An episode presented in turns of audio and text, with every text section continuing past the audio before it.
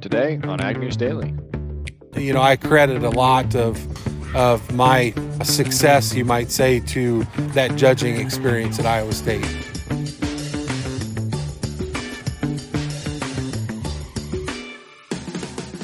July 28th, not the last episode of July, but getting pretty close. A nice warm day here in the state of Iowa. Tanner and Jennifer here bringing you this Friday episode. Are you excited for Friday, Jennifer? Absolutely. I'm excited for Friday. Are you? I am. I uh, get the pleasure of playing in a golf outing this afternoon, which it'll be nice and steamy for that. Uh, however, it's going to be nice and steamy for a lot of the country. We're talking South Dakota, Nebraska, Kansas, Iowa, Missouri, Illinois, Indiana, Ohio is under a heat advisory. And that continues to push east. We're seeing heat indexes in Des Moines of nearly 110 degrees Fahrenheit. So it's going to be a warm one. Kansas up to 112. People that are outside are expected to drink plenty of fluids, according to the Occupational Safe and Healthy Administration, their recommendation. So uh, certainly want to make sure anybody outside takes good care of themselves, including myself. Right, Jennifer? Absolutely. That is completely true. I know I was sitting outside in the heat of South Carolina the other day, and we were definitely seeing some people get overheated, to say the least. So hopefully everyone can prevent that these coming days. That's absolutely right. And I can't believe it, but yesterday I missed the ethanol production report. So I'll squeak that in here right away in the beginning for our listeners. Ethanol production for the week ending July 21st was the highest level in nearly two years. Production of biofuel rose to 1.094 million barrels last week, up from 1.07. That number was the highest since October 21 and uh, is great for the production. Midwest by far was the highest producing region with over a million barrels per day the previous week. Ethanol inventories, meanwhile, also increased, which is to be expected with high production, to 23.228 million barrels. That's up from 23.166. So, certainly getting that stockpile built up. Absolutely. And going back towards the heat of things a little bit for my first report of the day, yesterday, US President Joe Biden took steps to protect workers from extreme heat and met with the mayors of Phoenix and San Antonio and, and as an intensifying heat wave, half of the Americans there under heat watches and warnings. With this July becoming the hottest on record globally, temperatures and heat index values across the United States soared above 100 degrees Fahrenheit and will stay there until at least this weekend. The growing frequency and intensity of severe weather is symptomatic of global human driven climate change that is fueling extremes, experts say in the field, with heat waves in much of the world expected to persist throughout August. Biden instructed the Department of Labor to ramp up enforcement on the on the job heat hazards, for example, by increasing inspections at construction and agriculture sites to issue hazard alerts to inform employers of their responsibilities and employees of their rights during extreme heat. Some 436 workers have died from environmental heat exposure since 2011, according to the Bureau of Labor Statistics, with farm workers, farmers, firefighters, and construction workers among the most affected. Overall, about 600 Americans die from extreme heat each year, according to the US Centers for Disease and Control. So hopefully everyone can make sure to take the right precautions to just stay cool. Yeah, no kidding. We know that the Fed is not cooling off interest rates. In June, the Fed's preferred measure of underlying inflation fell to 4.1 year over year, slightly below economists' predictions. And currently, they continue to watch that report. Uh, Fed did raise their rates 25 basis point, and now traders are assuming a 20% probability that we'll see another 25 basis point hike in September and a 29% probability of a hike in November. So that is the difference to where original discussions is possible for those rate hikes to have ended during this uh, rate hike and see nothing for the rest of the year, where we see now there is odds falling on two more hikes as we take a look at things there. We know that some of the key highlights from the price uh, personal consumption expenditure report that was put out by the Bureau of Economic Analysis. The index came at 3% year over year, falling from 3.8 the last month. The monthly basis of inflation surged just 0.2% higher. However, that's not the right direction for in which the inflation rate is supposed to be headed. Food prices increased 4.6% year over year, and energy prices fell nearly 20%. So the Fed will continue keep an eye on where they are looking at the PCE price index, the measure of inflation without food and energy dropped from 4.6 to 4.1 in June we'll continue to keep an eye on that because the next core inflation report will come out uh, as they look to consider additional rate hikes. We did see a quarter percent go up yesterday, Jennifer. Jumping into my next article of this morning, the Inflation Reduction Act has opened a three year window for farmers to be compensated for their agronomic practices in a new way. The Section 45Z tax credit provides biofuel producers with an incentive to produce low emission fuels. This is setting up a new business model as farmers sell grain with the grain's carbon data associated directly to its value. This is unlike carbon offset programs, which compensate farmers as for carbon as an asset itself. Grain will be assessed with a carbon intensity score determined by the Department of Energy's set parameters. Currently, the standard CI score for corn is 29.1. The Inflation Reduction Act sets a weighted average below 25. NEPR estimates the potential at 5.4 cents per CI point below 29.1. Corn with a CI score of zero is worth an extra $1.57 per bushel in value in tax credits. To get farmers a CI score lower, they must provide at least seven data points, including yield, fuel usage, fertilizer, herbicide and insecticide usage, tillage, whether they use cover, cover crops, and whether they use manure. While the current parameters don't ask for a planting date or planted populations, it says that farmers should have it on hand anyway, Tanner. Interesting. We have some not great news coming out of the oceanic administration. So we now are looking at the surface ocean temperatures in southern Florida. Or the temperature of your hot tub. The Everglades National Park reached a high of 101.19 degrees.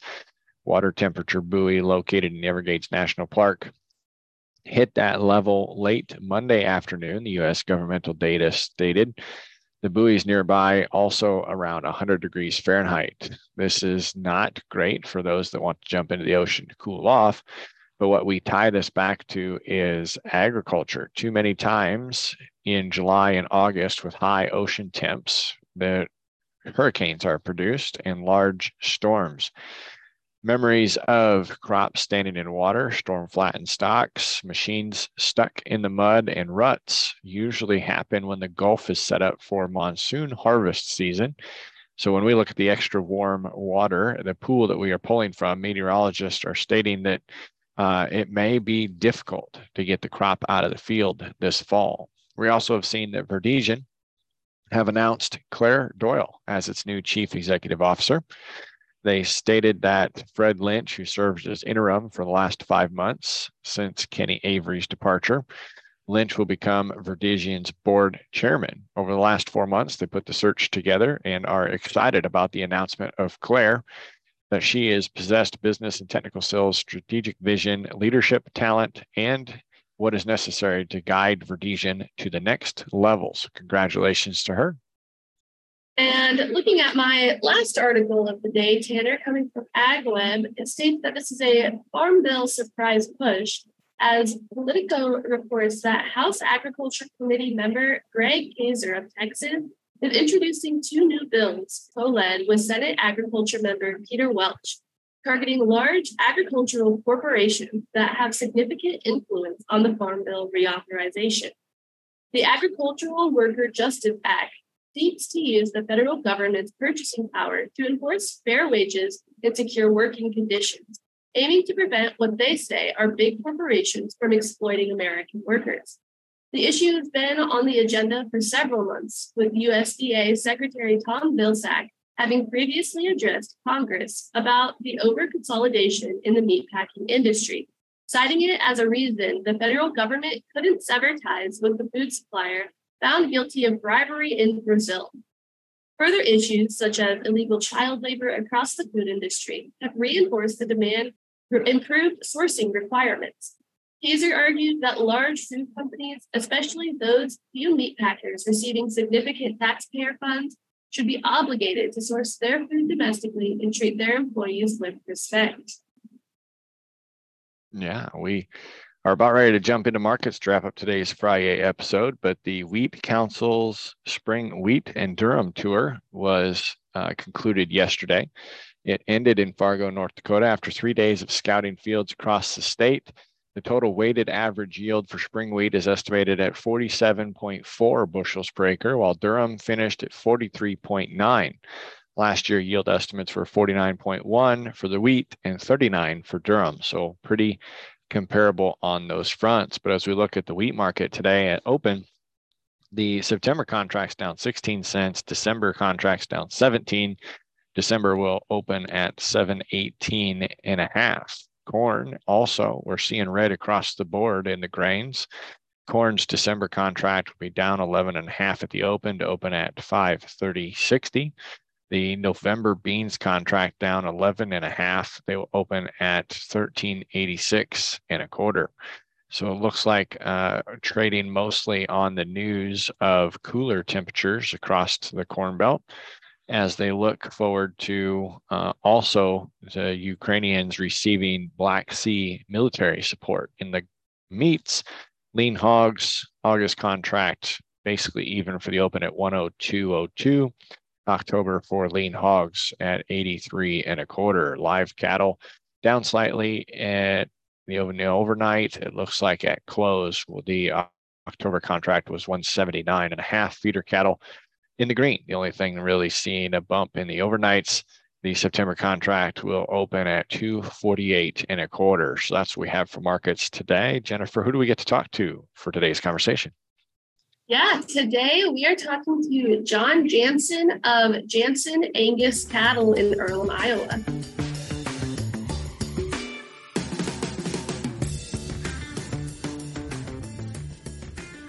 Today, listeners, we are sitting in South Carolina for our interview of the day, and I am with Jon Janssen of Earlham, Iowa, who is the producer operator of Janssen Angus. Jon, why don't you tell us a little bit about yourself and about your business and operation?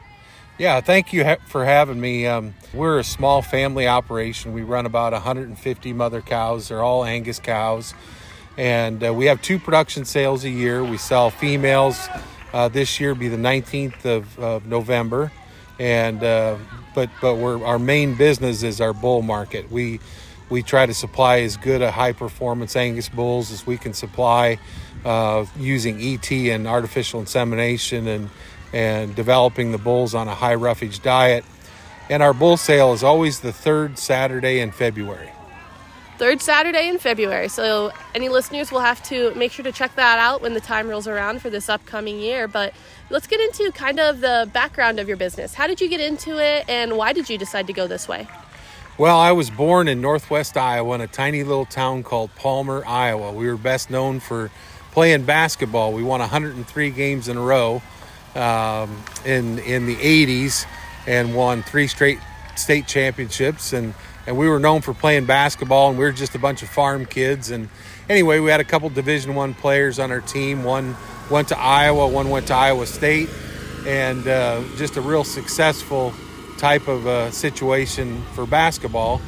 And that kind of spurred on my competitive drive to to try to do the best i could in whatever i did whether it was agriculture or sports or whatever. And we uh, i grew up in a in a simmental operation and and um, we raised Simmental cattle and had bull sales and and female sales and um, did extremely well. And I went off to school, went to Iowa State University, and got my bachelor's in animal science. And while I was there, I was the national champion livestock judging team in 1993 sadly, that's the last time Iowa State won the national championship was 1993. But but uh, we we were awful good and. Um, and we were from diverse backgrounds. There was some hog kids on the team, and cattle, and sheep, and whatnot. And so we kind of dominated the landscape all the way across the board. When I graduated from Iowa State, uh, I went to work for a small feed company called Golden Sun Feeds, and moved to Nebraska.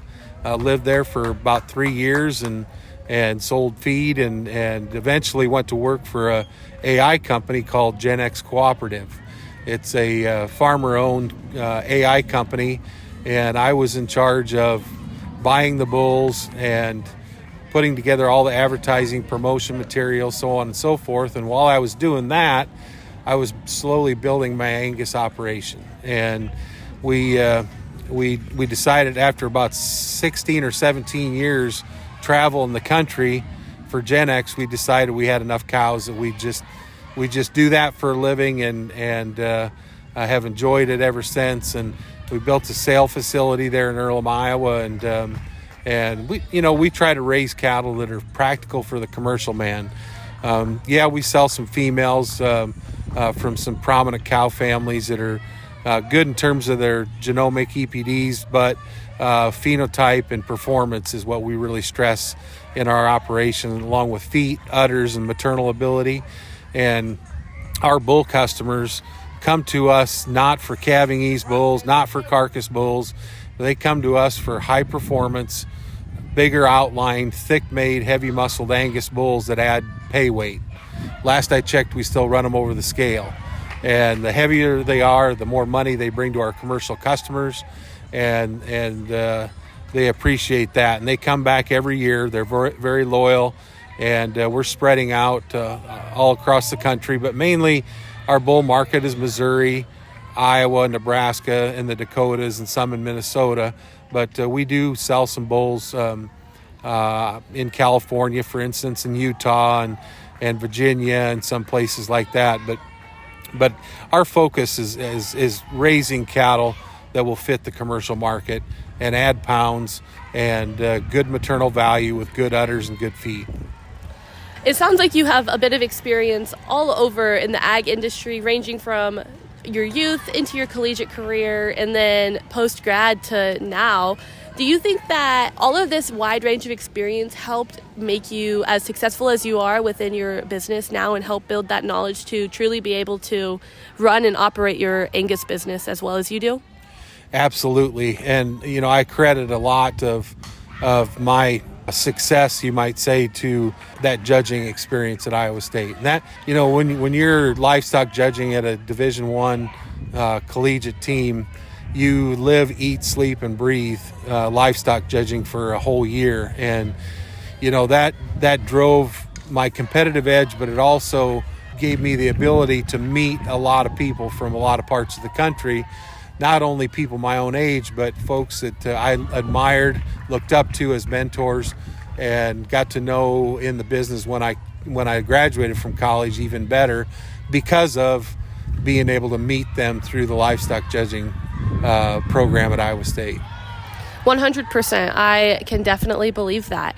And then just to kind of wrap things up, is there anything else that you think that would be important for listeners to know about, whether it be your history from what you stated or your business? Because you shared a lot of great information about production and operation that I'm sure listeners would be fascinated about learning more on. Well, I, I just say this that farming and, and ranching, and eh, I'm not a farmer, but I, I raise cattle. And, you know, it, it's a labor of love. You know, we we don't get rich doing it, but we make a, an honest living and we get to uh, meet and, and know and associate with the finest people in the world. And that's uh, people in production agriculture. And um, anytime you can build a business the way, the way we have from the ground up and, and you know, set roots in a community and get to know people from across the country, you know, it only betters your, your scope of knowledge and uh, drives your competitive spirit. Awesome. Well, thank you so much for joining us today, Jon. We really appreciate it. Thank you very much.